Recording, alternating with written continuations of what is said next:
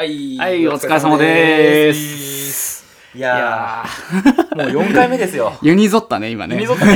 いやー。いやーって。なんか大体みんなラジオもさ、んいやーとか、はい、始まりましたとか でもなんか、はい、始まりましたって感じじゃないんだよね。まあそうだね。。あの、そんな、元気じゃないからね。元気じゃない。そうでも、あれだよね、今日さ、うん実は初めての平日、あ、そうだ。平日撮りなんですよ。あ、そうですね。そうそう。あのーもうあ土日っていう感じで、なんか特に縛ってたわけじゃないけどね。確かに。まあまあまあまあ、働いてるから、まあ、まあそうだね。そりゃそうだわ。これが一番その、お疲れ様ですが一番ちゃんとしっくりくるよね。確かに。確かに前回は、あ、前回あれか、俺北海道から。北海道帰りで、その前は、急に来るっつって急に来る。で、1回目が、あれだ、うんスタジオワイだったね。そうだね。でもあ一応あれね、なんか全部し違うシチュエーションだね。確かに、確かに、そうそうそう今日は。で、まあ今日4回目で、ね。あの、やっとね、あの、Spotify で、あ、そうなんですよ。ポッドキャストが配信そうにそうそうなりました。Spotify なんだろうね。とあの、全然動いてくれなかった Spotify あが。のただあの自動で登録されるようなプラットフォームなのよね、その一応アンカーで、うん。あーのそうだね。配信始めて、うん。アンカーからあの各プラットフォームにはいはいはい。ポああの Google とか、うん Apple とかにいろいろ飛ばしてくれるんだけどなぜか Spotify だけやってくんなくて、あ、アンカーが？アンカーがあ、そうなんだ。そうそうそうこっちからやっぱりん手続きしないといけないで感じだったんだ。手動で登録してみたら、うん案外あっという間だったやってくれや。感じですね まあその辺全部頼んじゃってるから、ね なんとも言えない。まあそういうシステムはよくわかんないけどね、まあね。まあ、あのー今回、もう4回目ですよ。そう。4回目にして、やっぱりその Spotify とかみんな使ってくれてる媒体で、配信が始まって、で、かつ、なんだろうね、そういう状況が整った上での、今回、なんと初のゲストをゲストです。呼んでますよ。いや、いもう、やなんだろうね。でも俺はこれさ、始めるときに、うん。いや、一番最初にやっぱ呼びたいなって思った数人のやっぱね一人だったから、あその人がわさか、るわかるでしょ、このタイミングで、のこのこ東京来てくれてます。いやーそう、それがやっぱ、んよなんか、持ってるなーっていう感じだよね。今日は楽しくなりそうですねそうですね。じゃあ行きますか。えー、TK ネット、山島のホームルームドランカー 全然やってないけ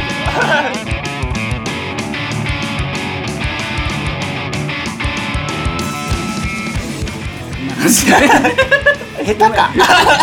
ごめんごめんちょっといや、なんかでもラジオっぽくていいよ。いや ラジオもっとちゃんとしてるけど いやでも結構そんなこともないよ。いやほんとバナナとかは。ああそう結構ふざけてる。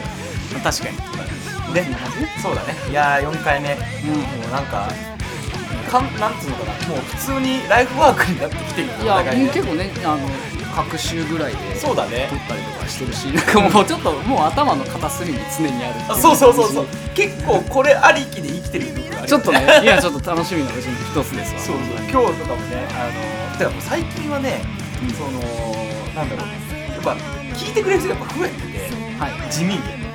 なんか、うん。この間はメンバーが聞いてくれたりとか、うん。そういうのもあったりしたんだけど、ん。今日あのここ来る前に、うん。僕が働いてるはい。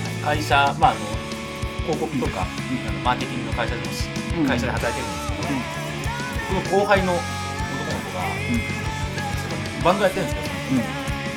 高野さん、なんか、ポッドキャスト始めましたよねみたいな。うんうん結構、え、マジでみたいなところ知ってくれてるんそうそう、連絡来てて。ほうほうほであの結構嬉しいっちゃ嬉しいんだけど、うん。ただやっぱさ悟もだと思うんだけど、自分のさ話してるの聞くとさ、すごい反省するじゃん、ううんわかるなんか話し方下手だなとか、でも俺だって「あー」って言わない方法みたいなのがテストしたもん。あーって言わない方そう。えーとと言わない 絶対絶対あのーって言うんだけど。確かに言ってるかもね。俺でもあれなの。すごい言ってるんだよ。あの悟が話してくれてることに対してさ感想がさすごいばっかだなって思う。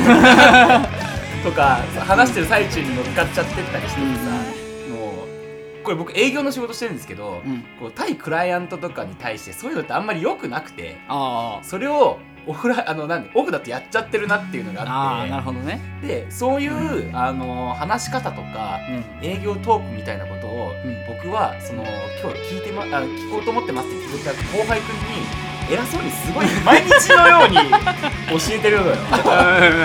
どの口が言ってんだみたいなだからなんかうん。聞いてほしい反面うん。ちょっとあんまり聞いてほしくない、いやまあ聞いてもらおうよ。それもらうんだけどさ。聞いてもらおうよ。そうそうそうそう。ですね。ちょっとでもゲストの、えー話をちょっと。あそうだね。ですね。せっかくだからね。もうもう今いるんだけどそこに、まあね。今あのうん。うん。手振ってる手振ってるえーまあ本日のゲストなんですけど、えー、ちょっと名前打ちようか。そうだね。ええ。そうだね。えっ、と朝焼けの後の笹山くん。笹山優です。はい。いやー。あなんかあの 酒持ってる。なんかなんかちょけてる。なんかちょっといや関係性をねちょっと。そうだね。ね。え俺うん俺はうん。あれだわ。あの出会ったのはうん。えっとね5年前かな。うん。あの僕前やって前やまあ今も一応活動はしてるというか名義上は活動してるシーンっていうバンドやって名義上はね。て名義上。のあ活動のしてないよ。してしてないんだけ。ど解散してないってだけ解散してないそう。のあの始めたばっかのタイミングで、うん。あの町田で僕やっててうんうん。活動を。でそこにいたあの町田のレジェンドアンダーサインっていうああのプリンス出率いるアンダーサインのワンマンライブがネストでやった時だったんだけど、うんうん。そこで、あのー初めて何の面識もないんだけどうん。なんかデモを渡してもらって。へえ。あそうなの？そうそうそう。それが初めてなの。えー、あ意外。意外でしょ、うんうんでそっからうん。どんどんどんどん聞いてったら、うん。俺このバンドめちゃくちゃ好きだってなって。そう。で、うん。あのーまあ、シーンの時はそういう感じ。でもなんか一回人のイベントとかで一緒になったりとかしたりとか、うん。まあとはいえ個人的にはずっと仲いい人って感じだったんだけど、まあ、今フィルターではうん俺が入って初めての企画の時に、うん。そうあのー自主企画に呼んだりとかあなんかそこでなんかようやく一緒に共演できたねみたいな感じのあるつながりのね人なんんだよね。そんなこと。言ってたもんね。そうそうそうそうすごい嬉しいんだよねみたいな話をそうそうそうそうそう。真っ先に連絡したとかって言ってたよそうそうそ っか。サトルはどういうところなの？とねもともと朝焼けの後ってバンドはなんとなく知ってたんだけど、まあ、うん。一番最初にパッて、あのあの意識してあったのが、うん。えーとまあ、僕がなんだけど、うん。フィフィっていうバンドのスタッフをやってたんあそうだよね。やってて、うん。そうそれでフィフィがその朝焼けのそのツアーファイナルなのかなあれは。その企画をうん。大阪と京都で2日間そのやるああはいはいはい、はい、イベントがあって、うん。でグローリーにその、呼んでもらった時にはいはいはい。僕もついていって、そうだよね。でなんかこうリストとかをこう聞いてきてって言われてあそこにあいやそのセットリスト書く紙とかさのあーはいはいはい。パスとかさ。あそういうあのスタッフ的な動きしてこいやと。そうそうそう、ん。であそこにあの笹山ってやつがいるからっていうふうに 言われて。あいつに行けば全部わかるぞと。そう。でうん。行ったのが最初かな。で初めてその日うん。やっぱさもうさツアーファイナルになってさしかもさ十何バンドとか出てた？と思うんだけど、うん。うんうんああれか。あの渡り鳥。あ渡り鳥はキロにつくサイド。6らしいです。ね確かそんぐらい。俺このその映像なんか見たんだよなこれ。見返したんだよな。そのあそう時なんだ。だとしたら。多分そう。宇宙コンビビニとか出てた？あそれじゃあじゃないか。宇宙コンビニは多分その時もう解散してたかな？あーでもそんなもんか。でもかも。そういうたくさん出てわかんない。いるやそうそうそうそう。いう日にあなるほどねに出てて、うんそれでその日初めて見てさ。はいはい。もうでもさ普通に考えて、うん。そんなイベントの鳥うん。でうん。最後ドバンって出てきて、よくないわけないじゃん。もうよくない。じゃあ逆によくなかったら、うん。もうダメだよ。ダメだ。もう 何やってツアー何やってきたの？こいつらもう 将来ねえなってなる。そういう時。そうだね。でももうすっごい良くてやっぱ、うんで2日間あったから、うん。次の日は大阪のジャニスやってて、ね。はいはい。そこもすっごい良くて、うん。まあ他のメンツも良くてさすげえいいなめっちゃ楽いいなと思って、うん。それが多分最初かな。それからちょいちょいその東京来たりとか時もうん見に行ってよくあの一緒にいるよね。そう。俺悟と一緒に見に行った記憶ですげえ残ってるのが、うん。なんかネストに一緒に見に行ったよね。ネスト？ネスト。あネストじゃない。まごめんごめんごめん。クレスト。クレスト行ったね。クレストに一緒に見に行って、うん。あの俺らはやっぱあの、うん。4人いる中で2人ともこの笹山君側のあいるいる。上手に2人揃っているんだよね、で俺一回なんだっけなうん。その日じゃないんだけど、うんエラでやった時にエラー俺もきいなんかイメージあるイメージある。いたいたんだけど、うんいるいるいる。なんか佐々いたいた木君にいたいたいたあの子。あの打ち上げでエラバーで、もう東京来たらお前らいないとダメだみたいな言われて、そんなことないでしょみたいな。安心するって言われた安心。だお前ら二人があの目の前にいると安心するって言われて。でそれをさあうん。のカメラマンの愛理ちゃんとかにめっちゃ撮られて。そうそうそうそう。お前ら楽しそうだな。お前ら楽しそうだね。LINE で送られてくるそうね。そうね。うん、まあでも笹山君はね最初でも、その時初めて会ったって思ったんだけど、うん。実は、うん。俺初めて笹山君見たのって、うん。あのフィフィのうん。ワンマンをワンマン？あのいつのワンマン？結構前。代官山ユニットでえ、ユニ、あ、あーはいはいはいはい。俺がスタッフ入るちょい前なんだけど代官山ユニットで初めてやった時かな。あワンマンの2014年だね。あのほらフィフィガチ勢じゃん。あのスタッフって言ってますけどあの僕あの結構なガチ勢なので、うんうん。そうそういたいたい。たいたいたい。たいやそれで笹山くんが最後アンコールかなんかでうん。約束をやった時に、うん。なんかわかんないけど、女の子とかすごい前にいるじゃん、うん。そこの中をドバドバドバって走っていく人がいて。なんかあーなんかテンション上がってはる人いるなと思って。その時はそっか。笹山くんっていうね認識がなかったからもね。で後々聞いたら、うん。あれ笹山くんっていうふうに 知ってなんか腹落ちするっていう。あなるほどね。あのエモいんだよね。基本的にこの人はね。そうね。そうそう。音楽もそうだけど、うん。人としてエモいというか。いやーそんな笹山お兄ちゃんをねね。あのーちょっとこの後呼び込もうかなと思います。ので。はい。いやーもう今すごいなんかいろいろなんか喋りたい喋りたいなんかわかんない。口今生殺しなんだね。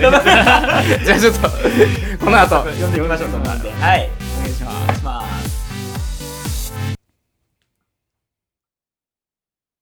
はい。ということでね。でね。えーじゃあゲストを呼び込みたいと思います。えー、朝焼けの後の笹山優さんです。イエイ。イェイイエーイ。お邪魔しに来ました。イ エなあ不自然だな。ーイひど。っねえめっちゃナチュラルよ。確かに確かにねナチュイいやー初のゲスト本当にありがとうございます。ありがとうございます。本当に。京都から。はい。そうだね。そう、ん。やっぱこういうタイミングじゃないとね、呼べないからね、そうね。うん。うん。わざわざこれのためだけに来てくださいなんて。言えないからね。いやでもちょうどね今日えー昨日と明日ライブがあるからね。ライブが、そうそうそう。ああるんですね東京であったからね、うん。と今日中日で。そうそう、うんちょうどいい。すごい奇跡の中身だよね。いや ありがたい。そう、うん。まあ、ちょっと簡単にね、あのー朝焼けの後のプロフィールをね。うん。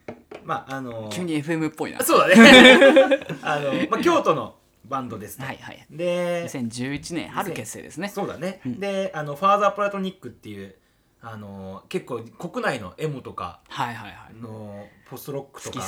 そう俺も昔うん。すげえ出したかったレーベルだった。あ から、そうビーブとか買ってた。そうそうビーブとかが出てる、うん。そのプラトニファーザープラトニックから「えー、追贈と未来」っていうシングルと「うん。メモリーズ」っていう、はいはい。名盤名盤。名盤名盤非常に名盤。つつ ありがとうございます。そう、うん。あのジョン・タイターズっていうところから、まあ、クリクリンバーズ・エイム・ハイクラクライマー。クライマー。 Climbers Aim High をリリースしてで、レコ発のツーマンをね、シネマとやったりとかしてね、うん。そうそうそう。でその後もどんどんどんどんリリースとかをしてて、はいはい。まあ、2018年に1回活休しちゃうんだけどまた年末から、はい。えー再開して、はい。で今はサポートメンバーを迎えてやってるっていう感じで、はい。まあ今日も明日もライブあ昨日も明昨日もライブだからそうね。そう。っていうような朝焼けの後さんです。はい。朝焼けの後さんです。ありがとうございます。朝焼けの後です。はい。ねねやっぱご俺ん？うんいや俺も高野もさそうそう。もうさ大好きだからさそうそうそう。あのね朝焼けの2人ともやっぱ大好きな人っていうのでやっそうそうそうぱ今回は呼んだ部分があって。嬉しい。ですね。ねうん。やっぱそうさっき入りあのオープニングでも話したけど結構うん。出会いも面白い感じだったしね。うん。確かに。で今はなんか笹山くんのとこで言うとなんうん。か最近ツイッターとかで見てるとエイミーっていうアイドルグループのところでなんか一緒にやったりとかトップアスリートレコーズっていうところでやったりしてると思うんですけど、うんうん。これは今どんな感じでやってるんですか？えっとね、まあその今ちょうど出たけどその活動休止した1年くらいがあって、うんうんで俺まあその曲作るの大好きな人間なんやけど、うん。そのまあ、バンド止まってその曲作りたすぎてどうしようもないところをあの、まあ、どうしようもないところを、まあ、ちょうど同じライブハウスで働いてた、まあ、ヒロってやつがいて、まあ、そいつも同い年、京都のグローリーね。そうそうそうそう、うん。それでそいつがなんかそういううん。アイドルに楽曲提供とか、はいなんかそういうバンドマンとか、うん。今までこう培った人脈とかそういうのを生かしながら、面白いことをアイドルでこうやっていきたいんだよねって言ってる時に、あじゃあなんか俺もできることあったら言ってみたいな感じで、うん。あの言ってたらもう気づいたらその手伝うどころかもう暇なんでやらせてくださいってことで あの真ん中真ん中らへんにいました。真ん中。ら辺にいるっていう表現めっちゃいいね。気づいたら結構前のめり気にづいたら前のめりに。一緒にアーシャ撮ってたって確かに。そうそうそう。横そうな。んよ脇な。んか抱えてもう真ん中も真ん中だよねそれは。そう。アイドルのお披露目なのになんか P が2人横にいるあんまないっすよね。そう。なんだよね。知ってる人いるみたいな。それはああれかトップアスリートレコーズっていうところから出してる。そういうこと、まあ言ったらもうほんま自主レーベルまあうんマチュアなんか名前あった方が面白いよねってことうん。なるほどね、うん。はいはいはなるほど。いでまあそれが活休期間中にあって、うん。でまあ最近はもう朝焼けも復活してて、うん。うん。っていう感じで今は結構朝焼けもガンガンライブも結構多いよね。結構してる。だよね、最近結構やってるイメージありますね。うん。この間も、あのーてか一昨日か。うん。あの南ホイールあの僕フィルターっていうバンドで一緒に、まあ、フィルターっていうバンドで出てて、うん。で朝焼けも出ててうん。よっしゃー見れんじゃんと思ったら鬼のようにドカぶりしてたもんね。ね。悲しい。タイムテーブル見たタイムテーブルが どうやっても無理だどうやっても無理。いやしかもだってパン工場かなんかそでしょ？であんな陸の孤島じゃん。僕らもあのーなんだっけあのールイードっていう、うん。あの逆サイの陸のことにいたのよ。ああもうどうやっても無理。どうやっても無理。お客さんがはしごすることも無理。そう。だからあの中間地点の三角公園でたこ焼き食ってよしお互い頑張ろうって言って帰って いやたこ焼き食っただけよ、そうそうそう、いやでもみなほってすごいなんか特殊っていうか不思議だなってイメージが結構あってなんか、ビラ配りとかしてるじゃないですか。あみんなほのうんねそうそうそう、ん。なんかあれっビッグステップ前てで。すごいなんか珍しい文化な気がしたんだけどね。なんか。すごかったよね、あのーうん。ビッグキャットの前のさ、ビッグキャットの前、そううん。そう。そうそれこそお客さんとかも一緒に配ってくれたりとあそうかそうそするぐらいでなんかうん。お客さん配ってたもんねだってね朝焼けの。う うん。終わった後すごい酔っ払って絡まれた、なるほど。えみなほは何回目だったの？あの時は。出るのは2回目。あそんな2回目なんだ、うん。そんなもん。結構ねイメージ。頻繁に出てるような感じがしたけど、で俺もなんかもっと頻繁に出たかったんだけどもう干されてんじゃねえかって、うん。勝手に被害妄想膨らまして。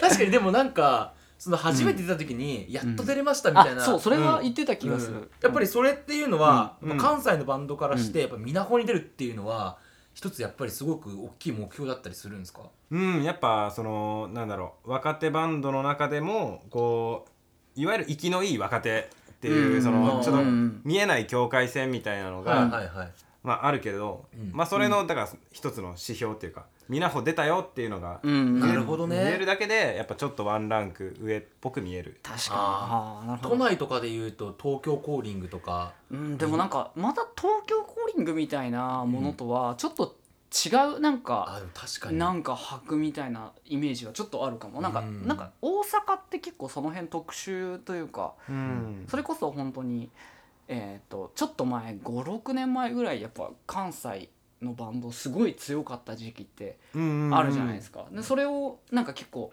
若手として見てたみたいなところもあったりとかするのかなっていうのはいろいろ思ったりとか。そうそまあちょうどうん。それこそ俺らが流通出したくらいのタイミングで言えば、う、うん。まあ同世代で言えばほんまにカナブーンとか、うん。ああそっか,、うん。か同世代に当たるのか、うんそうブライアン・ザ・さんとか、はいはいはいはい。で、うんそれのちょっと上とかにキュウソネコカミ、はいはい、うんあとフレデリックとか、うんああなるほどね。そうそみなほじゃないか。あのでもそれ関西のフェスそれこそ見放題とかもそうだけどあそうだね、う、うん。あの辺で見放題とかで鳥を取ったるたバン。取取ったバンドは絶対そのすぐすぐメジャーデビューするみたいな。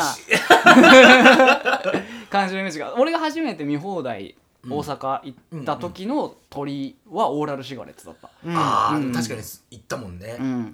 やっぱりそういうなんだろう関西のシーンでまあ基本はやってるわけで、うん。うん。でなんかでも結構都内も来るじゃないですか。う、んうん。なんかこう明確に違ったりするものとかってあったりする、うんまあそうやね。やっぱりこう、なんだろう、まあ、言うても地方なんだなって思うことはあって、へえ、うん。大阪でどれだけ名前を上げていっても、うん。やっぱ東京にうん。届かない時はある、うん。てかまあと届かない。届かない。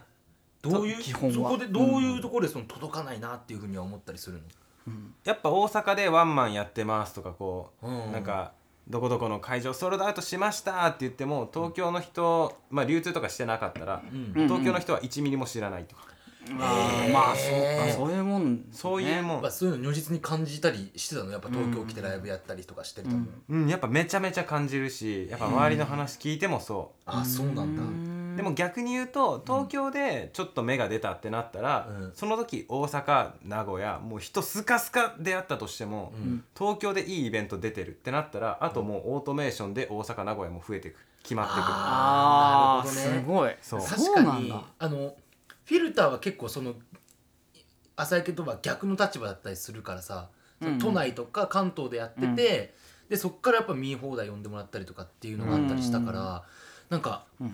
そのやっぱり大きい都市でこうバンと跳ねると関東とかでもそういうふうに盛り上がっていくのかなと思ったけどそういうやっぱ違いはあるっちゃあるんだね。うん。めちゃめちゃあるよもへう、え京都ってどうなんですかその辺。なんかなんか僕ら割とそのその土地土地の雰囲気とかで、そのその前前回も話したりとかしたんだけどうん。その土地土地の雰囲気とかでどういうふうにそのライブハウスのシーンが変わってくるのかとか結構興味がうん。あるんですよ、うんなんか京都ってどういうなんかこれもまた特殊だなっていうイメージはあるそうね。京都好きなんですけど。多分またその京都っていううん土地、まあそのバンドシーンもすごい特殊で、うん。多分地方にしてはめっちゃカラーリング豊かなんよ、うん。うんうんあそうなんだ、うん。俺はどっちかっていうとそのさこの間話した北海道にヘモオルタナが多いっていうので、うん。まあ、俺のちょっとアンテナがそんなに広がってないっていうのもあるのかもしれないけど、うんフォグとか、うん。セオレムとか、うん。ニムとか、まあ、そういう結構エモオルタナもの第二の聖地みたいな感じの部分があったりしたから、うん。っうんて思ってたんだけどそういうわけでもないんだなというのが今笹山君が聞いて思ったんだけどどういう感じでやっぱそのうん。カラフルというか。そうね。だからやっぱ今言ったようにそういう一つのシーンみたいなのが出来上がっとって、うん。まあ、そっちの筋というか、そっちの音楽が好きな人からしたらやっぱ京都っていいよねってそういうイメージで語る、ああ、うんそうなんだ。そう。でもそれが他のシーンでも同じことが起きるだからあいわゆる歌物界隈みたいな、はいはいはい。そういううん。ポップネスその、うん。歌の良さみたいなところで戦ってる人からしたら、京都っていいよねこういうシーンあるもんねってそっちまた全然別のシーンの話そうなんだ。そ。いや、面白いね、これは。じゃあもう本当にクローズなうん。コミュニティが何個かあるみたいな感じのイメージというか。まあそんな感じなんだけど、うん。意外とそれがクローズじゃなかったり、あへーそうなんだ。うん、へえだからなんつうの、うん。一緒にやること自体はそんな多くなくても実はめちゃめちゃつながってたりして、ああ、そうああなんだ。なるほど。そう、まあ、あっちのシーン行ったり来たりするみたいな、うん。うん。まあ逆に言うとお客さんはあんまそんな感じでもないかも。あー。結構シーンでパキッと分かれてるかもだけど。演者側からしたらそこは結構裏で、裏で繋がってるっていうか。うんそうね。なんかフラーと飲みに来て全然違う界隈の人とこう仲良く喋ったりとか。でもなんかそういう感じでさ、まあ、俺も、あのー結構地元がさ、山形っていう、うん。あのー音楽的には実は、なんだろうなコア,、うん。コアな人からしたら好きな人が多いところでさ、あのー、Do It とかある、うん。とかフライデーズいたりとかさ、うんうん。いるそういう土地でうん。やっぱ東京来てさやっぱり好きなバンドめっちゃ見れるとかさ、うん。そういうのがやっぱ東京来た時の一番のカルチャーショックというか、うん。だったんだけどその京都っていう要はあれ政令指定都市なのあか京都はされてしてとしない。うん。あ違うして指定都市だわ。あマジっすか？あ自覚なかった。区あるもんね。ん？区あるもんね。あるあるある。右京区とか。あるあの区あるとこ政令指定都あそうなんや。へー。賢い。いやあの割とここ10年前ぐらいにうちの地元も政令指定都市になったんですよ、あそうなんだ。この度はおめでとう。ございこの度ます10年前だけど、うん。そうそう。潤いの街みたいな。で あの編集点作った今。で、いやいや、そういうことじゃないんだけど、で、あの、そういう、あの、そういう都市からうん。見る、その、東京って、東京のバンドシーンとかっていうのは、どういう風に映ってたのかなと思って、俺らはもう本当に、本当に、なんつうのかな、もうちちっちゃいコミュニティがすごい盛り上がってるっていうので、うんうん高校時代の時とかは、うんあの見てた部分があるんだけど、うんそうあの京都とかさうん。例えばまあそれこそ福岡とかさ、うんそういう人が見る東京ってどういうとこなのかなっていうのを思うんだけど。そうね。まあ東京まあそのシーンの部分で言うと、もうもう全てが詰まってるからまあそうだよね。あもう上から下まで。ううん。ん逆に地方にいて思う東京っていうのはやっぱその上の方しか見えないわけよ。ああああなるほどなるほど。でその真ん中のゾーンというかうん。なんか今その切磋琢磨して東京で名乗り上げていくみたいなバンドたちのことは意外と分かんなくて、うん。自分がライブするようになって来てようやくなんか知るというか。ああなるほど。それもやっぱり来てもらわないと分かんなかったりするよねそのツアー、うん。なんかそのうん。東京のバンドのツアーでそれこそ京都とか俺山形行った時とかも東京のバンドがツアーするから出ないとか言われたりとかしてたし、うん。やっぱそうね。あーなるほどね。それはやっぱり地方っていうのはやっぱどこもあんま変わんないかったりするのか？多分あんま変わらんね、うん。そこは、へへええ面白い。へなんか面白いな。まあでも京都のそのシーンというか京都のバンドマンあるあるで言うと、うん。えうん。なんかその なんていうの？京都でこう一緒に切磋琢磨してたバンドが、じゃあうん。東京行ってデビューしますみたいな時に、えうん。京都出身の京都のとかこう冠がつくわけよ、えうんうんでもその京都ブランド1ミリも反応しないへー。俺らは。あなるほどね。ああタックは京都勝手に名乗りやがってよ。お前お前滋賀だろ？みたいな。お前住んでんの滋賀だろ？みたいな。笹山君もでも三重出身なのはい僕名刺します。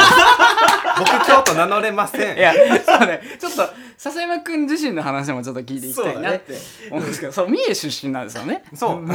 本当は三重です。本当は三重なんだよね。いやなんかどんなその学生だったんかなとかなんかそのこのホームルームドランカーっていうのは、僕らがその まあもう高校生の会話を高校生の男子がしてる教室の会話をお酒飲みながら話すみたいなそうそう。感じの。最高じゃね？放課後にあの放課後にあの掃除用具箱の前とかでビうんール持っても喋ってるみたいな感じだから。最高。大好き。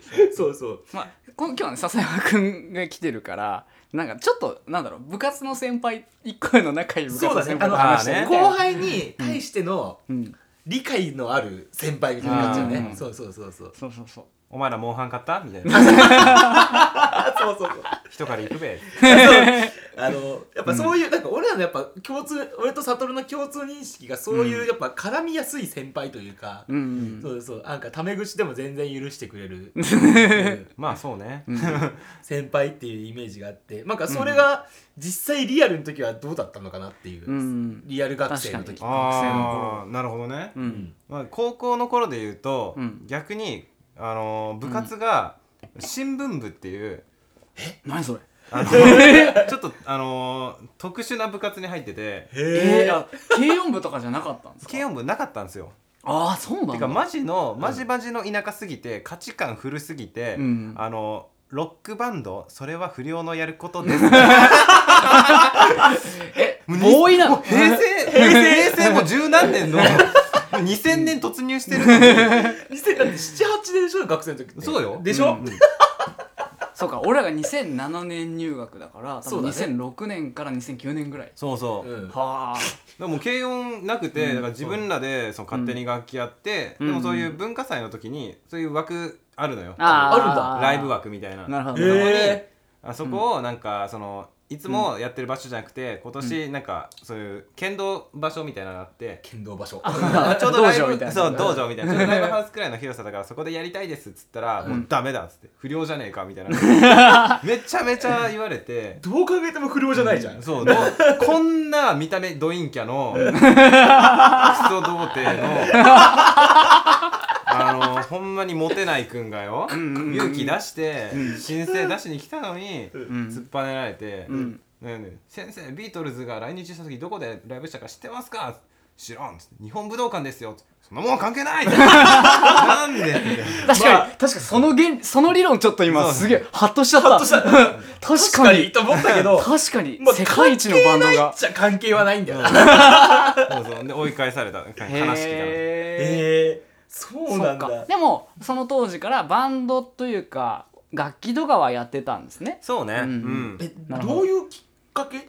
うん。そのバンドやるきっかけは？そのうん。バンドをやるきっかけで言うと、まあ、最初中学の時に、うん。うん。本当最初はめちゃめちゃアニオタやったんよもうあー。そっちが先なんだ。アニメ大好きゲーム大好き漫画大好きみたいな、うん。うんもうサブカル漬けの人で、うんうんうん。でその友達とこう何人かでなんかそういう仲いいやつとうん。担当分けてたんよ、担当？担当。担当？あのお前ゲーム担当な、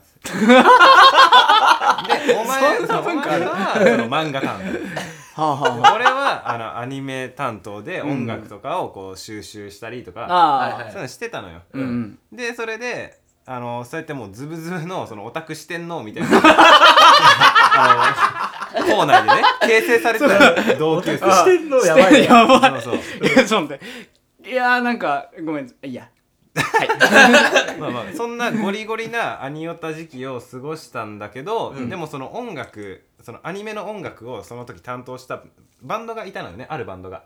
ほう。へそれがあの、まあ、フリクリっていうアニメなんだけど、うん。その担当してたのがピローズ、ええー。なるほど。そう。うそーんで俺それで、うん。そのなんていうの？目覚めちゃってバうんうんンドに、うん。へえああすごい。すごい。じゃあ原体験はピローズなんだ。ピローズね。へえ意外だわ。そうなんだ。でもともとうん。なんていうの？あのなんかそのまあ音楽好きでうん。ずっと、うん。他のうん。J p o p とか、うん。そのオリコンチャートに乗るようなの好きで、でもなんかその時まではずっとその最新の音楽こそが一番かっこいいんだ、うん。どんどん更新されていく世界なんだって思ってたのでもそれが、うん。そのフリクリってアニメ見て、うん。ピローズすげえかっこいいなって、うん。この曲いつ発売されたやつなんだろうと思ってリリース日見てみたら、うん。もう1990何年とか、ああそうだよね。そうそう。もううん10年以上前のタイトルなんよ、うん。でうん。でえ？俺10年以上前の音楽をめちゃめちゃいいって俺が思ってる。これどういうこと？みたいな、はいへえあそういうショックすがある。のごい出会い方してるわけわからんくなっちゃって。ああそう。そっか。そまあ価値観がちょっと崩れるってそいうう崩れたえって思うよね。そう確かに。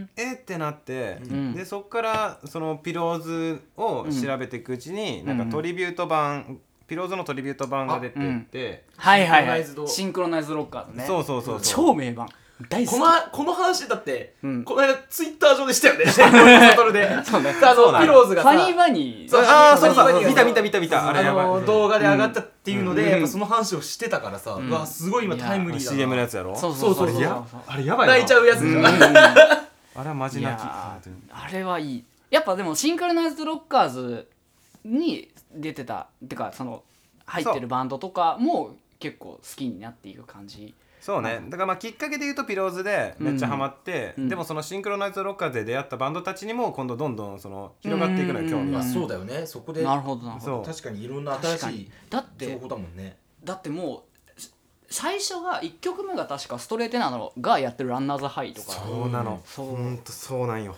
ランナーズハイもあだからあの本当に当時俺らが大好きだったような、うん。そのバンドあと他にもバンプとかそうだね。エルレガーデンとか、うん。その辺ががっつり入っている。あとミスチルも入ってるんだよね。ミスチルもいる。あそう。だね、うん。そうだそうだそうだ。それも衝撃だった。俺ミスチル大好きだったから、うん。うんミスチルも大好きででもミミスチルクラスでミスチルの話はするけど、うん。俺ひっそりさ、うん。ああのエルレとか聞いてたりとか する感じだったんだけど、ミスチルが入ってるからなんかそこでこっちにも行けるみたいな感じがあってあでミスチル好きな友達にもエルレ好きな友達にもバンプ好きな友達にもなんかそのシンクロナイズロッカーズっていうあの知ってる？知らないでしょ？オリジナルアルバムっていう感じで話してた。おめえの好きなアーティストのおめえの知らない曲あります。そう。多方向にどやれると思って。確かに俺もあのバンプが好きだっていう友達が、ハイブリッドレインボーを、うんうんこれバンプの新曲なんだけどさって言われた時があったいやいやいや。いやいやいやっつって。ちょっと恥ずかしいですね。やってると思いながら。へえやっぱでもそういうやっぱきっかけからの広がりだったんだね。でもねうんピローズを聞いてじゃあそれが出会いだったわけじゃん。うん。でそっからそのどんどんこの今やってるエモとかさ、うんうんうん。オルタナティブにさ派生するきっかけっていうのはどういうところだったの、うんまあ、きっかけ、まあ、まさに今話した、うん。そのシンクロナイズロッカーズの1曲目のストレイテナー、うん。このストレイテナーから漁っていこうと思って調べたわけ、うん。うん。そしたらそのストレイテナーにめちゃめちゃハマって、あそっから聞いていこうかなと思ったらね。そこにどんどんハマってっちゃった、そうそうそう、そのストレイテナーが、うん。まあ、その時もう全然超若い、うん。まだ多分2人時代の時にあだよね。そうんうんそっか。参加してて、うわわ懐かしい。ロックエンドロールあたり。あそうそうそうそう。ほんまにそのくらいに、うん。今知って。で当時、あのまあなんていうの俺もう携帯、まあ、いわゆるガラケーやって、はいはいはい。でガラケーだからそういう Apple Music とかそういうのもなくて、ないよね。じゃあ何が覇権占めてたかって着歌なんよ。着歌。着歌。な着歌。あったで着歌あったしかも、何がおもろいって、そうそう。新曲うのん。先行配信30秒バージョンとかが着歌で先あったあったあった。あったあったあった。考えたらいいプロモーションの PV とか、その PVMV よりも、Twitter よりも何よりも先に着歌なの。当時。うんうん。10なんか PV なんかさだって親がスペシャルに入ってくれないと見れないもんだったからね。そう親がスペシャルに入るか、うん。ね、俺はあの、うん。ネットに親が、あのひなんだひ使い放題やったから、うん永遠にインディーズミュージック見てた。はいはいはい、学校サボって。IMC IMC やめあー EMC か。そう。そう激ヤバ、うん。懐かしい敬語な懐かしいな。でも YouTube ができたのがだって2000 2005年だから、うん。そうだね。って考えると確かに着歌っていうのは一つのそういう音楽を仕入れるプラットフォームとしては一時代を、うんうんつあれだね気づいてたんだね、うん、うんでそこでやっぱストレイテナーを聴いてたと、うん。そうなのあのちょうどだからあの、うん。メロディックストームっていう、うん。ストレートの中でも結構大事なはいはい今日なんか有名曲があるんやけど。ど真ん中。ど真ん中。ディアデッドマン死ぬほど聞いてた。そうそう俺もあれからめっちゃハマったんやけどそのメロディックストームの先行配信が始まるよってくらいにちょうど俺が調べ出したタイミングやって、うん。すごいタイミングだねそれ、そあう。でそれをこう、ね。携帯に入れてめちゃめちゃ聴いてたのよ、いいなっつって、うん。うん。でそれであじゃあ中学卒業ちょうどうんするか新品かくらいの時に、うん。その「ディアデッドマンっていうアルバムはいがうん出ますってなうって、ん。でそれをツアーのやつ申し込んで、うん。で親にはやったらそのライブとか行くの一応なんていうの？あの禁止されてたのよ。なんかこ、まあ、なんていうの高校受験の前やから、ああそうかそうか中そうか。学校でライブ行くって結構ハードル高いですね。確かに、うん。うん。しかもやっぱその東京とかじゃなくて三重だから、うん。三重のほんまに何もない超ど田舎やったから、うん。で言ったら夜遅くに電車乗って一人で行って電車乗って帰ってくるみたいなのも、まあ、しづらい地域だから、まあうん確かにそうだよね。そういうハードルも結構重なってて、うん。高校になったらいいよって言われてて、あそうなんだ。そう。なんか高校でうん入学して、その一発目人生で初めてのうん。そのバンドのライブ行きますって言ったのが、うん。そのストレイテラーの「ディアデッドマンツアー最高かよ。すごいね。やば。すごい。伝説かよ。いやーなんか エモすぎる。そうそうすげえな。だ親の ID で E プラスでチケット取ってそうえでもちゃん全然取れたんだ。どれさ普通に。うん。番号はそんなでも早くなかったけど。うんうんえそれはワンマン？まんまあワンマンなんだ。え二人？ん？あのー、あテナー自体がでデアデッドマンの時はもうあそうかもうひだしいる3か人。うん。そうそうそう。やべえ。そえそれどんな感じだ？覚えてる？その時の、うめっちゃ覚えてるよ。いやもう絶え対忘れないでしょそんないやいやもうやばすぎる。まあ会場がナンバーハッチやって。あでけえ。ナンバーハッチまで行ったんだ。そはあ。うもう三重三重から。三重来ないもんだって。うん。来てもなんか四日市クラブケイオスとかになるんだけど、うん。うんそうなってくると今度はあのキャパシティの関係でまあチケット取れなくなって、そうだね。なるほどなるほど。確かに。あとそのなんてまあ平日とかこう、うんうんなんか学校動のけづらいうん。時になっちゃってことか。うん。だからその土日で確かね、土日で大阪だったら行けるってなって、うんうん。でそこに行ったんかな。そうなんだ。じゃあそれがやっぱりそのはあちょっとなんていうのかな、あのうん。インディーズのハマるきっかけみたいな感じで、うん。でそこからまたどんどん調べていって今のなんか音楽好きな音楽エモオルタナみたいなところに繋がってきたってわけなんだ。うん。そうやね。だからまずやっぱそのストレイテナーが一番最初そういう意味で言うと、うん。うん。まあ原点かもしれない。ちゃんとしたスタート地点。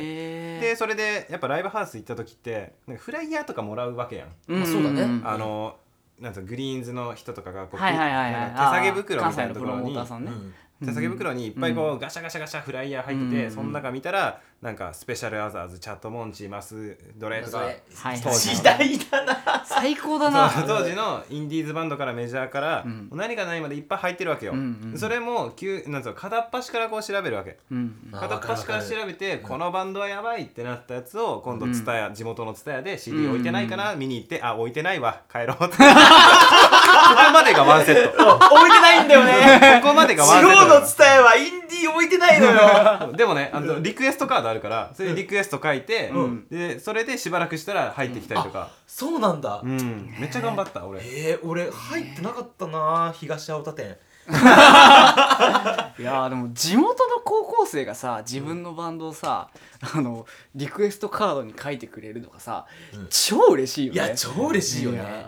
今考えたらうんありえないもんね。だって、うんうんうん。サブスクで聴けちゃうからね。めっちゃ書いてたよ、だからもう、うん。なんていうの？アンダーザカウンターとか あー C39 とかの名前をバー書いてて、で、でもツタヤに置いてないってなるわけやな結局、うん。うん。じゃあどうやって聞くのっつったら着歌。あー。着歌最強説結局 そう結局だからあるんだ。そうフライヤーとかネットで調べまくったバンド最終的に着歌で聞く。それしかないから着歌そんな強かった着歌はあるんいよやーいやーでもツタヤなくても着歌あるから。今いい時代でもアンダーザカウンターのドラム今あの結構仲いいですからね。えマジで？いやも元ドラム？はいはい。あの宮沢さん。宮沢さんって男の。あ男の子か。そうそうそう、はいはい今あのベルリンのドラムが元アンダーザカウンターへえ知らんかった。そうそうそうそう。あの目黒の 目黒と川崎のラーメン屋で働いてる。マジかよ。エモ。いや割と割と仲い着じゃいいやああのこないださそういえばあうん。の、ミナホンの時喋ったけど、うん。あのカウパーズの話したじゃん。うんうんあのやっぱり玄道さんとかさ、うん。あのあとはそれこそサロストエイジとかさ、うん。あのゴミさんとか、うん。あの辺が多分俺ら好きじゃん、うんうん。なんかその中でこの人やっぱ一番好きだなみたいな、うん憧れのギタリストみたいなのとかっていうのはなんか結構さゴミさんギタリストの方のゴミさんか。あそうギタリスト。まあまあごめん兄じゃないの。ごめん。あの俺らなんか結構こうなんか話したけどこう、うん。動きがの感覚が似てるじゃん、わかるよ。うん。そうなんかその好きなギタリストの基準というか、うん。ギタリストとしてのそのなんだろうな価値観みたいなものってどういうのがあったりする聞きたいへえギタリストでもそうやな高校の時とかにこの人かっこいいなって思ったやつは、うん。まあベーシストだけどひなっちやっぱ。あー。でももう。町田のヤンキー。町田 影響与えるよね確かに。あとは、うん。あのビークルの加藤太郎さん。はいはいはいはいはいあそうなんだ。はいはいアンガスヤングね。そうアンガスヤング。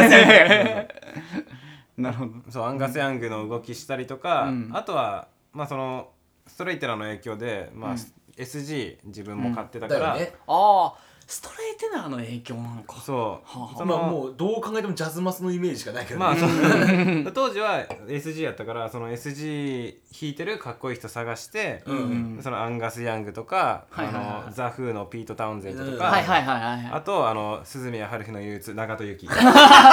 まあ元い元いだけどね。まあ元井西川さん。そうそうそう とかにそうそういうのを見て影響を受けて、あそうなんだ。じゃあ結構 SG うん。の人でっていうので調べてたんだ。そうね、まあ、ジャズマス買ったのはほんまに大学の2回生やから、うんうんでそういうエモポストハードコアとかに開花したのも、うん。まあそういう初めてだから地元出てうん大学京都で、うんそういうなんつうの音楽に詳しい先輩に初めて出会ってそこからやね。あじゃあそっからやっぱそういうオルタナとか、ーうん。あのーインディーロックとかポストロックっていうのはそっから目覚めてくんだ。そう、うん。もうでももう聞いてくれよマジで本当おに。おおお何何何持ってきたで高校の時に、うんまあ俺その言ったらバンドに目覚めて、うんうんで自分もギター買ってそのうんコピーとかしながら、うんどんどん曲ずを作りたいみたいな、おーオリジナルバンド組みたいっっていう気持ちがこうふつふつと湧いてきて、うんでまあ一人でこうまあ今思ったら本当クソみたいなそういうゴミ曲をいっぱい、ね 一人でねこうひ弾き語りとかでこうストックしたりして、うん。じゃあそれをじゃあ地元のバンド仲間に一緒にやろうよって声かけるけど、ん。それなんか全然反応悪かったよ、うん。まあ曲が良くないのもそうだけど、まずそのバンドをやりたいっていう感じじゃなかったっていう。人口が少なかった、まあねわかうんるわかる。うん。あと発表の場もない。ライブハウスないから。確かに。そっ確か。にかそう。そういうのでなんかそういうなんつうの気の合う友達、一緒にやろうよっていうメンバーみたいなの見つからなくて、うん。うんでじゃあ俺はどうしたらいいんだろう？もうやっぱ大学行くしかない、大学の軽音楽部でそういうメンバー探して、俺はもうオリジナルバンド組んで大学生活を謳歌するんだっていう気持ちで、うんもう夢と希望にあふれて、やばいね。うん。素敵。大学に行くわけ。うん。うん。でそこで大学行ってそのオリジナル専門サークルっていうあー。そう。のがあるんだ。そう。あのくるりの出身サークル。ロックコミューンっていうところに、すごいところだね。まあ、こう行くわけなんだけども、うん。そこでうったらあの新入生挨拶みたいなところで、うん。どんな音楽好きか教えてくださいっつって「うん。はいストレートなエレガーデンアジアカフジェネレーションが好きです!」って言ったら、先輩たちが「はいありがとうございました」腹立つそいつで冷てでで次の来たやつが、あのボソボソした感じで「あのナンバーガールとレディオヘッドめっちゃ好きです」うわーふわーみたいな。パーパーパー確かにあの似たような感じであの東洋の東洋に通ってる先輩後輩でどっちも友達の子がいるんだけど、うん。あのその後輩の子がうん。好きなバンド女の子なんだけど好きなバンドはエンビーですって言ったら、うん。なんか全員が歓喜したっていうなんか 大学ってやっぱそういう感じなんだなっていうのが分かそう。まあ別にそれがいいか悪いかまあさておきねまあね。うん。まあなんていうのかやっぱその俺みたいなやつうん。言ったらいっぱいいたわけよ。まあ他にそうだろうね。エルレガーデンアジカンストレイターが好きですみたいなやつがこううんいっぱいいて、そういうやつらってこうなんかすごい中途半端なやつが多かったみたいなあうんあやめちゃったりとか結構やめちゃったりとかして、でもなんかレディヘとかそういう洋楽とかまでちゃんとそういう造詞が深い音楽愛に満ちた新人だったらその、うん。なんていうの？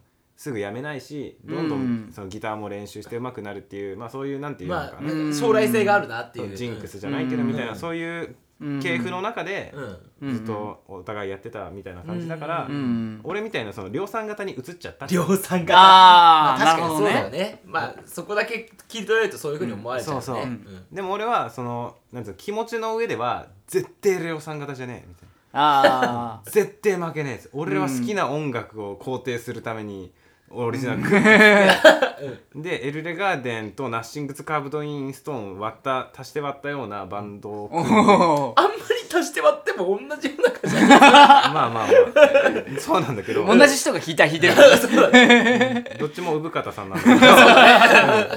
まあそういううん。バンドを組んででそれでもういきなりうん。じオリジナルでやりだしたのよ。うん。へえすごいね。大学のうん。サークル内でってこと？そうそう、ん。まあそれはロックコミューンじゃなくて、軽音楽部っていうコピーもできるちょっと緩めのところ。あそうなんだ。うん。まあ、そこに活路居場所を見出して。あうん。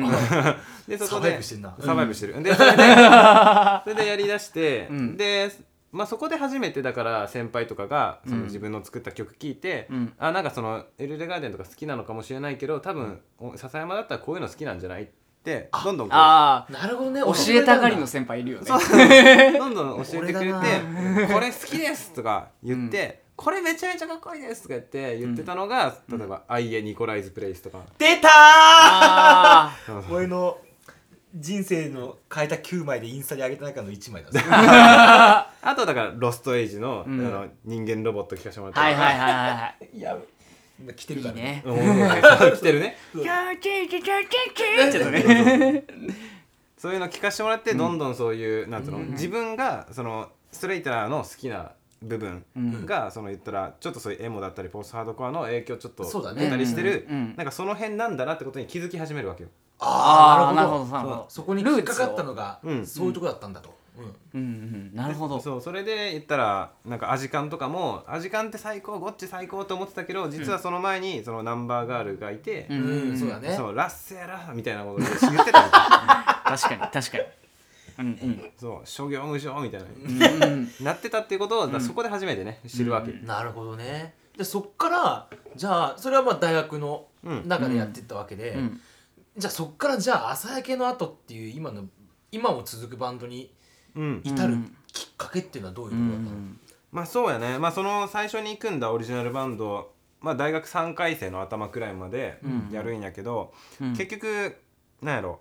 自分が作った曲を、うん。なんか他のメンバーにコピーしてもらうだけのうん。関係性になっちゃったのよ、あ気づけば。ーなるほどね、ああなるほどはいはいはい。なるほどなんかこう化学反応が起きるっていうよりかは、うん。なんかどっちかというと独りよがりな感じ、うん。まあね、うんで、まあ、ありがちだよね、うん。うん。でメンバーも言ったら他にコピー版があるサークルやったから、うん。うん。まあ、他の活動とこうバランス見て、うん。だから俺としてはこう自分の音楽でライブハウス持ってってこうバシバシこうしのぎ削って友達増やしてみたいなイメージしてたけど、そういうのじゃあんまなかった、ああなうんるほどね、うん。だからそういう活動をしていくためになんかもう一度踏ん張り時だなっていう時に、うん。ちょうど同じサークルで、ちょうどそういう LA ガーデン好きですみたいな感じでバンドやってたやつがいて、うん。それが患者くん、おー。えー、そこでのそういう出会いだったんだ。そう。患者くんもその時、うん。まあ俺がい俺は1年の時からやってて患者くん。2年くらいからやりだしたんやけど、うんで患者くんのバンドはどっちかというとちょっと綺麗めピアノエモみたいな。へえどっちかというとそのちょっとオーシャンレーンみたいな、はいはいはいはいはい。はい歌詞がすげえないっぱい出てくるみたいな感じのバンドやってて、うんでその時にあすげえいいすげえ綺麗な声で歌う歌うボーカルいるなってうん思っとって、うん。でも、まあ、そっちもやっぱりそのメンバーの熱量、うん患者くん。自身はその音楽でどんどん戦っていきたいし発表し、うん。外に向けてやっていきたいけど、メンバーはそこまでのモチベーションじゃない。はいはいはい。でお互いその3回生の時とかにちょうど追いコンかな、追いうん。その手前の追いコンとかの打ち上げとかの時にめっちゃ喋って、うん。やっぱ俺たちちょっと頑張りたいよなみたいな、うん。で俺らもじゃあお互いのバンドもやめてあの、うん。新しく組もうや俺らっつって。おおはあはあはやばなんかすごいね。グッとくるね、この話ね、うん。うんそうそう。ほんででドラムとベースを見つけて、ほうほうほう。うん、まあそういうなんていうのか。うん。ある意味いい意味でその軽音に、あの居場所があんまりないってっていうか、うん。ちょっと浮き浮きそうあなあなるほどね、うんやつ見つけて、なんか一緒にバンドやろうやっつって。うんでそいつもだからそこで頑張る朝焼けの後まあ組んで頑張ることによって、そどんどんそれが居場所になっていくっていうか、なるほどね、うんすごい。なんかこう考へー。えこうやって聞くとさその「朝焼けの後」っていうバンドはすごいホームルームドランカー的な、のそのなんかし思考に近いバンドだよね。うん。なんか確かにそうかも。なんかあの多分クラスの中での立ち位置がうん似てる。まあそうそうそうそう。そうがそういう人たちが集まってこうバンドってものを作っていくっていうのが、こうやっぱみんな惹かれ合ってやっていくっていう感じ。でその中で、中川君と森泉君は、その時に出会ってたっていう感じなんですか？えっとね中川君は実は後加入。森泉は今の話。あそうなんだ、その時にいた居場所がなかなかなかった。や つそうそうなんか野球部の補欠みたいなやつ。ぽいけどさ。好感度高いな。好きだな。で野球好きっつって、ああ普通みたいな。ドラムはっつってああ普通みたいな。そ そっちも普通なんだってでそうなんだ。ででちょうどだからなんていうの、まあ、うん。これからまあどういうふうに自分頑張っていこうかなと思ってうん。悩んでるみたいな、うん。うん。まあバンドはできてるけど、うん。まあ自分はそのゲームも好きで、うん。なんかいろんなこともするしみたいな。うん。でなんかどうしようかなって時に一回バンドに本気になってみようや、うん。俺らとっつってへえすごいね。じゃあへ二人がこうグッと引っ張っていった感じだったんだ。そんな感じ、えへうん、まあ暇だしいいですよみたいな。え ぽいな。最初はそんな感じ。だったへ最初はそんな感じ。ええじゃあさそのまああとは中川君もいで4人で何年ぐらいやったんだっけ？4年ぐらい？えっ、とねその4人になってからは、うん。えー2014年の頭からだから、うん大体丸4年ぐらいじゃない？そうね。うん。そっかでもそんなもんなんだ。うん。なんか、へー。まあ、そうやってでも4年もさうん一緒にバンドをやってきた中で、うん。でまあ去年2018年の末か、うん。あのーワンマンを最後に2人は抜けちゃったわけじゃん、ううんん。で今じゃあそういうだから4年も結構やってるって長い時間だと思うんだけどさ、うん。うんそれを踏まえて今はサポートで、うん。その最初に行った患者さんと2人でやっていく中で、うん。今サポートを踏まえ入れてやってるっていうのはどういうなんかモチベーションになんか、あ。なんかどういう変化があったりしたの？そこは。それちょっといろいろ聞きたい。なんかすごいうん。その朝焼けがさあのこう変わっていくっていうので今その今をどういうふうに思っているかとか、その例えば休止した時との感じとかその2人が脱退しちゃったっていうのがなんかこうどういう影響を与えてそれで今どう思ってるかとかっていう、うん。で今後どうなっていくんだろうっていうそうそうそうそうなんかそういうなんか今後の朝、うん。今はその時の浅井家と今後の浅井家はどうなっていくのかなっていうのは、そうそうそうそうこそう。の大好き芸人2人が まあとても気になる。そうそうそうそうそうそうそう。よね。そうとこなんだよね。うん。うんまあ確かに、まあ、うん。バンド、うん。まあ、止まりますってなったその、うんタイミングで言うと、まあ、うん。2018年の4月か、うんうん俺まあそん言ったけどね、うん ありがとう。そうだ。よあのレコーディングの最中だったけど、うん。新幹線で行って夜行バスで帰るっていう。ほんまにありがとう。めっちゃ、あの笹山君にだけ言ってて他の3人には言わなかったから、うん。びっくりしてた、ガチャって楽屋来たらなんでいんのみたいな。東京から来たのみたいな。そう。東京から来た。こんあの俺夜行バスで明日レコーディングだから帰るかなっつって半端ねえなお前みたいな。ためだけ。にそう朝焼けのねそそうそう。そうのためだけに来た。そうそう、うん。でも言ってよかったあれ本当に。うんうんまあ言ったらその4月に泊まることになってその時は、うん。まあ、直接的な原因としてはやっぱ、まあ、中川君の、まあ、仕事のまあそうだよね。うんうんうん。っていう感じ。結構だってずっと仕事しながらやってたって感じだうもんね。んだから俺としては、まあ、うん。俺もそうだし、周りのメンバーとかもやっぱもっとうん。こうバンドやりてえよみたいな、うん。まだこんなとこで泊まりたくねえよみたいな、でちょうどアルバムリリースに向けて動こうって言ってたタイミングでもあったし、うん。うんねそう。だからそういうタイミングでぬ急遽動けないってことになっちゃって、うなんかもうどうしていいのか分かんなかったよねとりあえず、うん。めっちゃまあめっちゃ混乱混乱というかうん。どうしようってなるよね。うんうん。そうだからまあなんていうの？患者君とかもうん。なんかえもうなんで辞めるんだよ？みたいな。辞めるっていうか、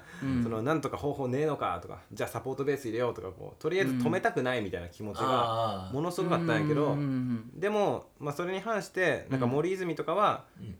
いやもう中川君とはやりたいからなんか他のメンバーを入れてっていうことまでは考えられないみたいな。へうんえじゃあそこへリズム隊ではうん。すごいいいグループがずっとできてたそうそう、ううん。んそれはすごいいいことだよね。やっぱそれだけ、まあね。うん。みんながみんな同じ意見にもなれないし。うん、うんでまあ俺としてもなんかこう、まあ、そんなにじゃあもうメンバー変えようってそんな簡単に切り捨てられるようなうん。人間関係じゃないとう思ってたし、ん。もちろんそうですよね。だからできることなら仕事の様子見ながらでもできないかっていう道を探るためにもじゃあちょっと一旦休止しようかはいはいはいはい。あそういう意味での休止だったんだ。うん。うん。なんかほどね。3ヶ月半年くらい経ったらまあその、うん仕事忙しくなったっつっても、うん。なんかできるタイミングあるんじゃないのっつって、うん。うんちょっと様子見ようやっていうことになし、うん。なってうん。で様子見てたのよ。うんうん。でも結局じゃあ半年後もう一回話そうって会った時に、うん。ごめんって言われて。やっぱどうしようもできん。あまあまあそれはもう何とも言えないところだよね。そっか。うんでじゃあ次、いつ休み取れるって聞いたら、ーうん。年末って。あ じゃあそうなんだ。あじゃあ年末ワンマンやろうって。なるほどね。まあざっくりね。そこからの年末に繋がってくるわけなんだ。あまあいろいろあったけどきっかうんけそういう話持ってきてくれる人とかもいたけど、うん。まあ、ざっくり言っちゃうとそんな感じ、なるほどね。うん、じゃあまあそういう環境があった上でうんじゃあ今はでもこうサポートを含めてじゃあ半年ぐらいかな？ちょっと本当に動けなかったのは。うん。だけど今はじゃあ変わってどんな感じ？そのうん。新しいうん。変な話浅井君だと第2期みたいな感じじゃない？うん。うん。なんかそれを踏まえて今どういう感じでやってて。うん。うん。なんかその今後どういうふうにしていこうかなっていう。そうそうそう。今後の展望ここがやっぱすごくうん。俺らとしては気になる部分なんだよね。まあそうね。やっぱめちゃめちゃこう何をするにしてもうん。まあ難しい。とにかく。今 じゃあ2人になってどうするってなった時にやっぱうん。何を考えたり何をこう行動に移すにしてもやっぱ2人ってもうとにかくマンパワー不足。あーまあそうだよね。まあ確かにそうですね。やっぱメンバーっていうこうありがたみをすごいやっぱ感じるしうんうん同時にやっぱうん。そうやってサポートで名乗り出てくれるうんうん。メンバーとかもやっぱすごい感謝してるし、うん。まあそうだよね。うん。嬉しいよね。うんうん、だからなんかゆっくりでしか進められないなとは思うんやけど、うん。でもちちゃんと前向いてやらなくちゃな、やっぱ待ってくれてるお客さんもいるし、うんうん。バンドマン仲間とか、うんやっぱいるわけだし、うん。それうん、なんかそいつらのためにも頑張りたいよなっていう、なるほどね。まあでもそこがやっぱりお客さんとか待ってくれてる人っていうのがすごく一つうん。活動する上でのうん。モチベーションになってるっていう感じなんだね、やっぱそれめちゃめちゃでかい。まあうん。俺個人に関して言えばその止まってる間、まあ、アイドルプロデュースとかうん。楽曲提供っていうのが、うん。まあ、仕事としてこう始まって、でそれもまあ結構思ってた以上にどんどん忙しくなってきて、うん。結構そういうバンドに避ける時間っていうのはどんどんこう削られていくようなうん。感じにはなってきてるんやけど、でもなんかそれはなんていうの、まあ、あくまで仕事でしかないから、じゃあ自分がやりたい表現自分がやりたいその音楽っていうことを突き詰めればやっぱ朝焼けに返ってくるから、これは手放しちゃダメだ。素晴ねらしいいことだよね。それはややっぱ嬉しいね。嬉しい。嬉しいね。朝焼けうんガチ勢からしたらそれはとても嬉しいことだから。いやほんとそう。ちょっと明日僕らライブをねそうそうそこ見に行くうん。予定なんですけど、いういやなんかちょっと見方変わっちゃうよね。やーちょっとでもあとちょっとちょっと久しぶりなんでね、うん。そのそうだねちょっとねそう。俺も結構久々だな、うん。この間のそのガレージ下北沢ガレージっていうのが最後だからさ、とねうんそっか。みんなホットカブしてっからさ。ふざけんなと思ったけど。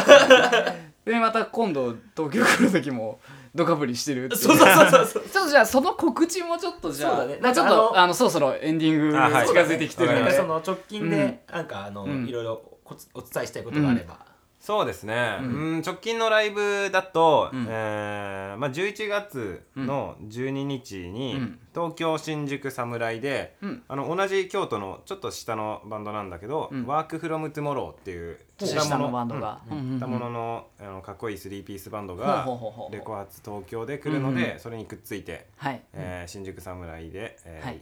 フォーマンライブやりますと、はい、はい。でそれとこれはまだあれなんやけど。解禁してから出すから大丈夫、大丈夫。うん。わかる基本そうしたい、そうだね、うん。そうしよう。うん、あとその旧知の朝焼けファンの人は多分知ってくれてるはい。我らが東京のはい。大先輩、アンダーサイン、はい。出たはい大好き町田はい大好き。町田のプリンス。アンダーサイン俺も大好きなアンダーサイン。もは俺俺と佐々木君が出会ったきっかけのバンドやね。そうね。ああそっかそっかそっか。まあ、アンダーサインが復活して、うん。まあその一発目のライブ、下北沢エラでツーマンライブ誰とやるの？朝焼けの後とっていう。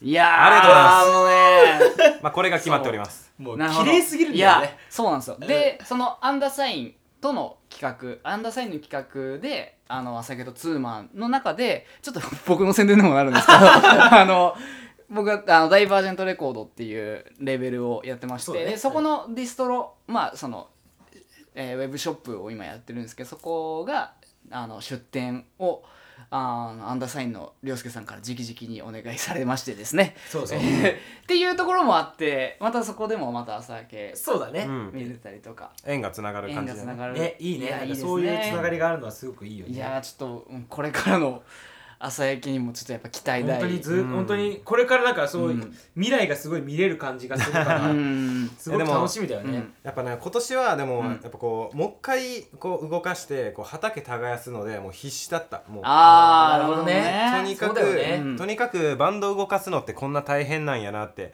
その前の対戦の時のありがたみも感じるし、うん。今こうやって高野とか悟とかにこう、うんなんつうの構ってもらえる、ってこともすごいありがたいし、ん。うん。でそういううん。のをなんかこう感じつつ動かしつつの1年やったな、だから来年そのそれこそアンダーサインっていう仲間も帰ってくるわけやし、うん俺らもちょっと本腰入れて、うん。そうだね。うん。そっか。しっかりリリース新作発表できるようにうん。頑張りたいなってとこですね。い。やもう本当ねすごくいい話を聞け話たよね。聞けたな よよかった本当。まあでもちょっと俺覚えてるのはちょっとあのあのアニオタのクソ童貞だったんだけどそこ いやそうだからね。もうアニメのクソ童貞が今ね。こうなってるっていうのがー素晴らしいよホームルームドランカー的には一い番や一番嬉しいですね。いやそんな感じでね。いや本当に。今日はありがとうございましありがとうございました。たこちらこそいやー朝焼けの後のありがとうございました。あありがとうございました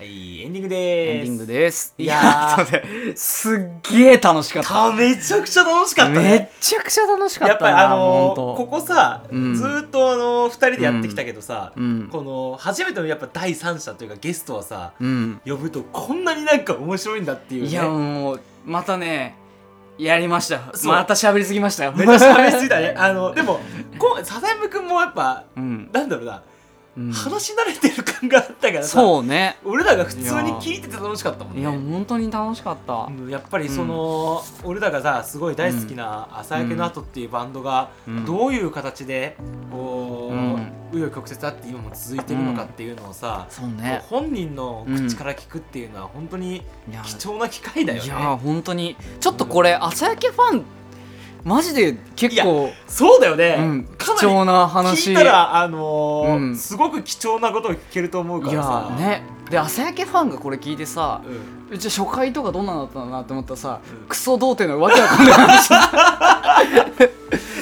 いやでもさ、ううん。あの笹山く朝焼けファンが聞いたらさ、うん。あの多分あの笹山くんのかっこいいところ見てるじゃん。だから笹山くんのクソ童貞の時の話は別に あんまどうでもいいんだけどさ俺らいまだにクソ童貞みたいな話しかしてないじゃん。そうなのよ。だから、ね。それがあのハマるかどうかわかんない。いやー待ってもらおう。ハマってもぜひ聞いてくださいよあのー、前回も前々回も あのいい感じの話はしてうんる自負はあるので、うん。いやいやあの個人的には最高に楽しいんだけど毎回そうそうそう。毎回。毎回最高に楽しい、ただなんか本当にそれでちょっと気になってくれたらそうだね。ぜひあの SNS とかもねそうだね。あのーそっちの方ではねあのーいろいろとうん。各種情報は更新してるので、そうそう。あとはなんだろうな。やっぱ今後も、うんあのーこういうゲストさんを呼んでね、うん。あのー話すっていうのはも。あの続けていこうと思うので、うん。でであのー今回のそのやっぱ朝焼けき笹山くんの多分リツイートしてくれると思うので でそれできっか入ってきてくれた人に関してはうん。多分今後呼ぶゲストだったりとかあの僕らの話してる内容っていうのは、多分ちょっと共感を得てもらえたりとかね楽しんでもらえたりするかなとはうん思ってるので、うん。ちょっとあのうん。持ってるけど。いや でも朝焼けが好きな人っていうくくりで言うとやっぱ、もうアジカンエルレテナそうそうそうあのさっき話したねあのうん。留学あのなんうん。かサークル入る時に「足間手だエレです」っていうふうに言う人は多分好きな、うん。あのテンション感だと思うそうういう属性だと思うそうそううそうそうそう。そうそう。そう今後も俺はねぶっちゃけ俺らもそこで育ってきたからね。うん。本当そう。そうそう。いや本当にこんな感じでやってるんで次回以降もぜひ聞いてください。そうだね。まあだじなんだろうな。あと年内何回できるかね。わかんないけど。うん。なんか月2ぐらいできたら嬉しい、ね、そうだね。各週ぐらいでやっていこうと思うので、はい。まあ、そこでまたはじゃあ。聞いてもらえたらと思うので、はい。えーよろしくお願いします、はい。えーお相手は TKN と、えもじまでした。えーありがとうございました。ありがとうございました